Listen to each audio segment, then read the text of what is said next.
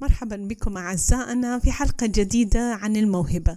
في هذه الحلقة راح نتناول أوجه التشابه ما بين الموهبة والبذرة وليش هذا التشابه مهم جدا ويساعدنا أيضا بدرجة جدا كبيرة. لما نفهم وجه التشابه بنفهم طبيعة الموهبة بصورة أكبر ويساعدنا هذا على اكتشاف مواهب الأطفال وتنميتها. وفي هذه الحلقة وفي البداية فقط راح نتناول بشكل جدا سريع أوجه التشابه أول جانب أن البذرة تحتاج إلى ماء وتربة وإضاءة وكذلك الموهبة تحتاج إلى التغذية لما نوفر لها فرص لتجارب مختلفة في الحياة حسب طبعا أعمار الأطفال وهذا راح نتطرق إليه بالتفصيل في حلقة اكتشاف الموهبة. ثاني جانب مشترك هو الحاجة إلى وقت وصبر. فبعض البذور مثل ما نلاحظها تنبت وتبرعم بسرعة مثل زهرة دوار الشمس اللي تنبت خلال أسبوع فقط. بينما تستغرق نباتات أخرى وقت أطول مثل شجرة جوز الهند اللي تحتاج إلى مدة تقارب ستة أشهر عشان تظهر على سطح التربة. كذلك مواهب بعض الأطفال واضحة منذ صغرهم. فنلاحظ مثلا بعض الأطفال حصيلتهم اللغوية جدا عالية. في حين في أطفال آخرين كل ما نموا وكبروا تتضح مواهبهم بصورة أوضح. للتوضيح نذكر قصة قصيرة وهي طرفة ذكرها الكاتب نيل دوكلاس في كتابه وهي أن طالبا ذهب إلى معلم الزراعة يستشيره ويطلب مساعدته فقال له ما الذي أخطأت فيه يا معلمي؟ لقد زرعت بذورا في حديقتي ولكنها لم تنمو. فأجاب المعلم أخبرني كيف زرعتها؟ ورعيتها بالتفصيل. فقال له زرعتها وسقيتها كل يوم. ولكني أصارحك. أني كنت أنتظر نمو برعمها فأحفر يوميا لأكثر من مرة لأتفحصه وفعلا أجدها لا تنمو. فقال له المعلم أعتقد أني فهمت مشكلتك. فنحن مع أبنائنا مثل هذا الطالب القلق. نستعجل النتائج ونتشوق لها بشدة لدرجة المتابعة الحثيثة لطلب رؤيتها. وهذا القلق هو اللي يجرنا إن إحنا نفقد الأمل أحيانا ونصاب بالأحباط ونعتقد إن أطفالنا أو أبنائنا يا أما إن ما عندهم مواهب أو إن ما راح ينمون مواهبهم. ننتقل إلى وجه الشبه الثالث هو الاختلاف في طريقة نمو البذرة. واحتياجاتها. بعض النباتات مثل ما إحنا نعرف ان هي تزرع في الصيف لأنها تفضل الجو الحار الرطب بعضها لا ينمو ويزدهر في الجو البارد وهكذا. فأيضا الموهبة مرتبطة بطبيعة شخصية الأطفال. فبعض الأطفال يحبون يلعبون لوحدهم بهدوء بعضهم يحبون اللعب مع الأطفال الآخرين بعضهم يميلون للألعاب الحركية بعضهم للألعاب الذهنية وهكذا. فهذا التنوع هو مرتبط بموهبتهم. فإذا تقبلناهم مثل ما هم وما قارناهم بالأطفال الآخرين قدرنا نكتشف وين موهبتهم المرتبطة بشخصيتهم. أما وجه الشبه الرابع فهو التنوع تنوع النباتات والثمار.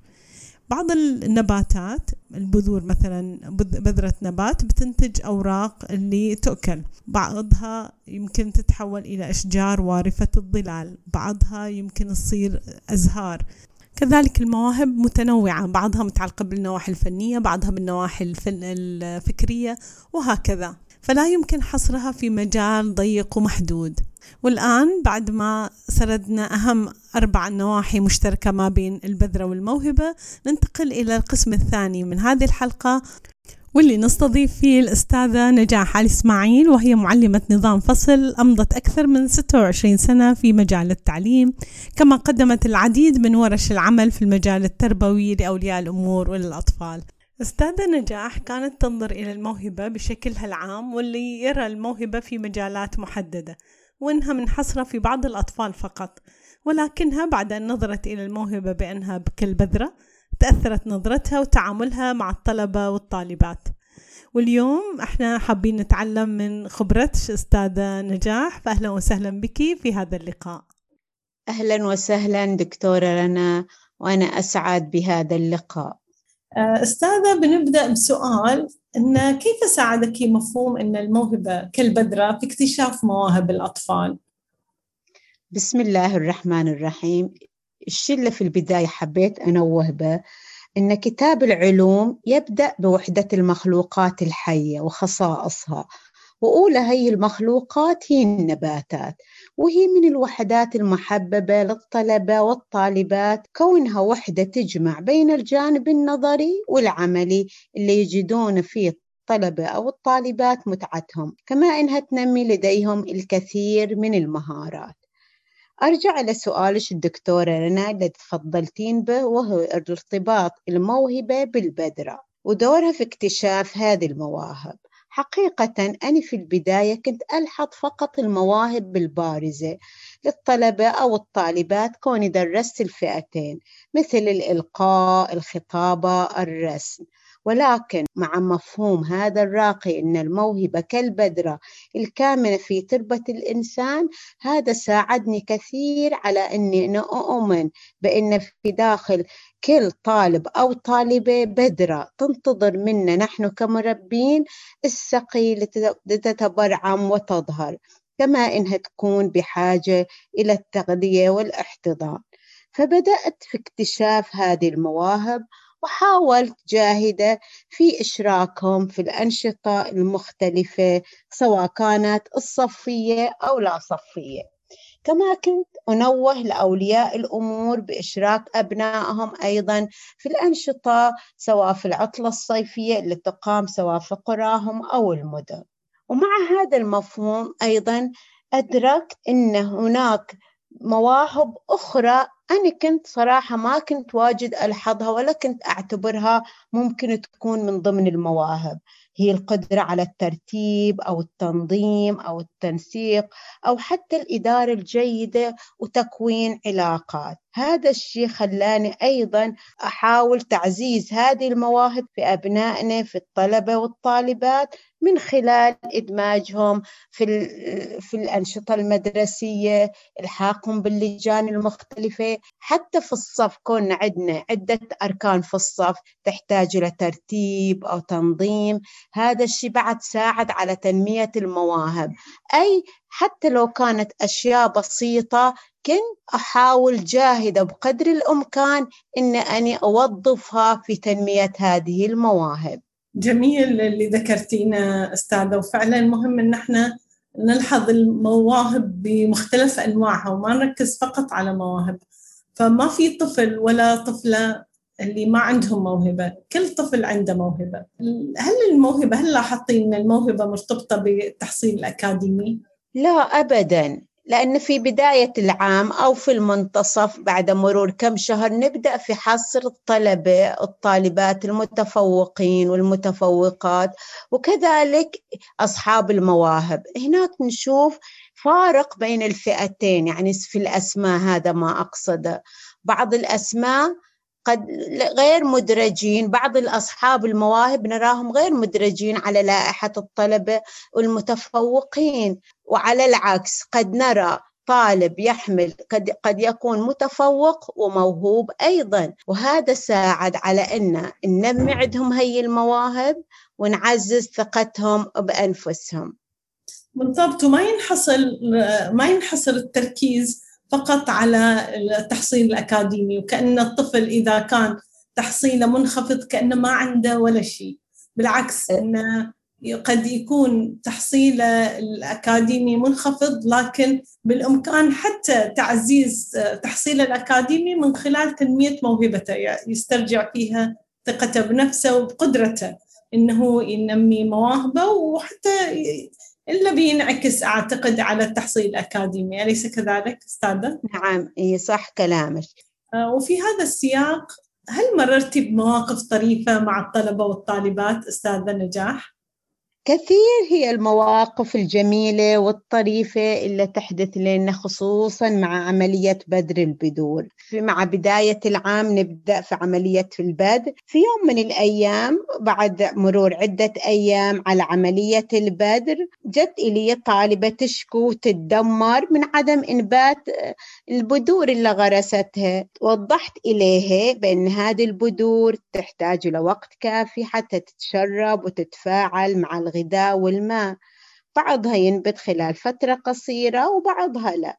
في هذه الفترة أو في هذا نطاق الحوار مع الطالبة أجد فرصة أني أتحدث مع الطلبة كلهم أن هذه البذور وانتظارنا إليها هي مثل مواهبنا. كذلك مواهبنا تحت يمكن بعض المواهب يمكن تمييزها بسرعة وبعضها يحتاج إلى وقت ليتضح.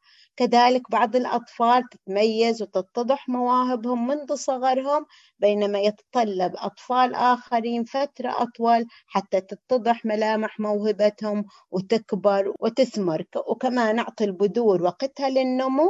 كذلك علينا أن إحنا نعطي الأطفال وقتهم لتظهر مواهبهم. شكرا وجميل فعلا آه، استثمارك إلى هذه الفرصة لشرح هذا الموضوع إليهم. شلون إن الموهبة فعلا كالبذره فينظرون هم قاعدين يعملون في آه، الإنبات إنبات البذور في نفس الوقت يتذكرون مواهبهم الخاصة فيهم. آه، شكرا على مشاركتنا ونقدر فعلا إحنا حتى في المنزل نستطيع أن نزرع مع الأطفال في البيت ونوضح لهم مفاهيم الموهبة من خلال الزراعة. هل لديك كلمة أخيرة تشاركينا إياها في هذا اللقاء أستاذة؟ في الختام حبيت أقول إن إحنا كمربين كهؤلاء المزارعين نغرس وننتظر نمو غراسنا بكل الصبر وحصاد ثمرة بكل شوق وكما إن الموهبة موهبة كالبذرة أيضا الكلمة كالبذرة قد نغرسها في يوم من الأيام في التربة تحتاج إلى وقت وتكون كامنة في هذه تربة الطفل حتى مع مرور الأيام تبزق وتثمر.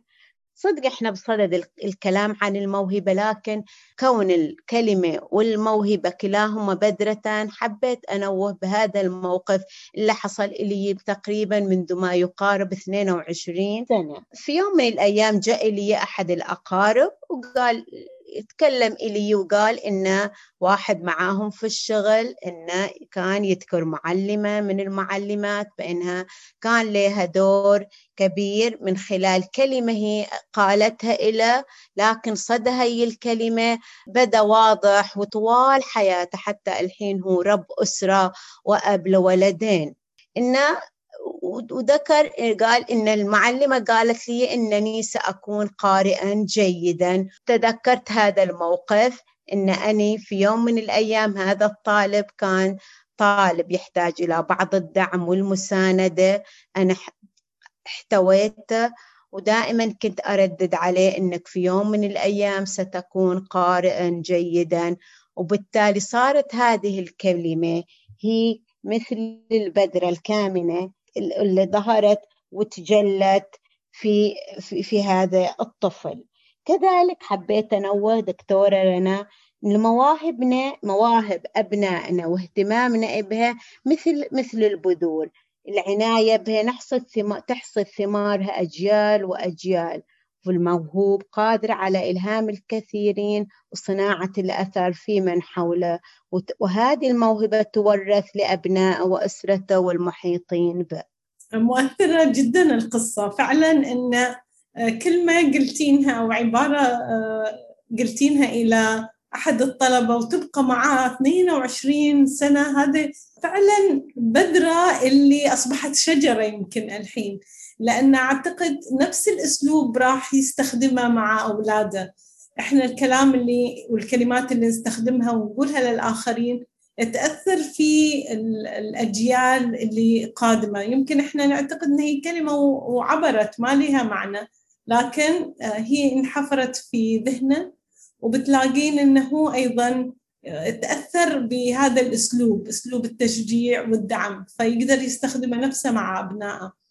وإحنا كل ما انتبهنا إلى آه، مواهب أطفالنا حتى لو ما كانوا مهتمين بها الحين وعززناها فيهم وشجعناهم على ممارستها وتنميتها راح يبقى هذا الأثر فيهم.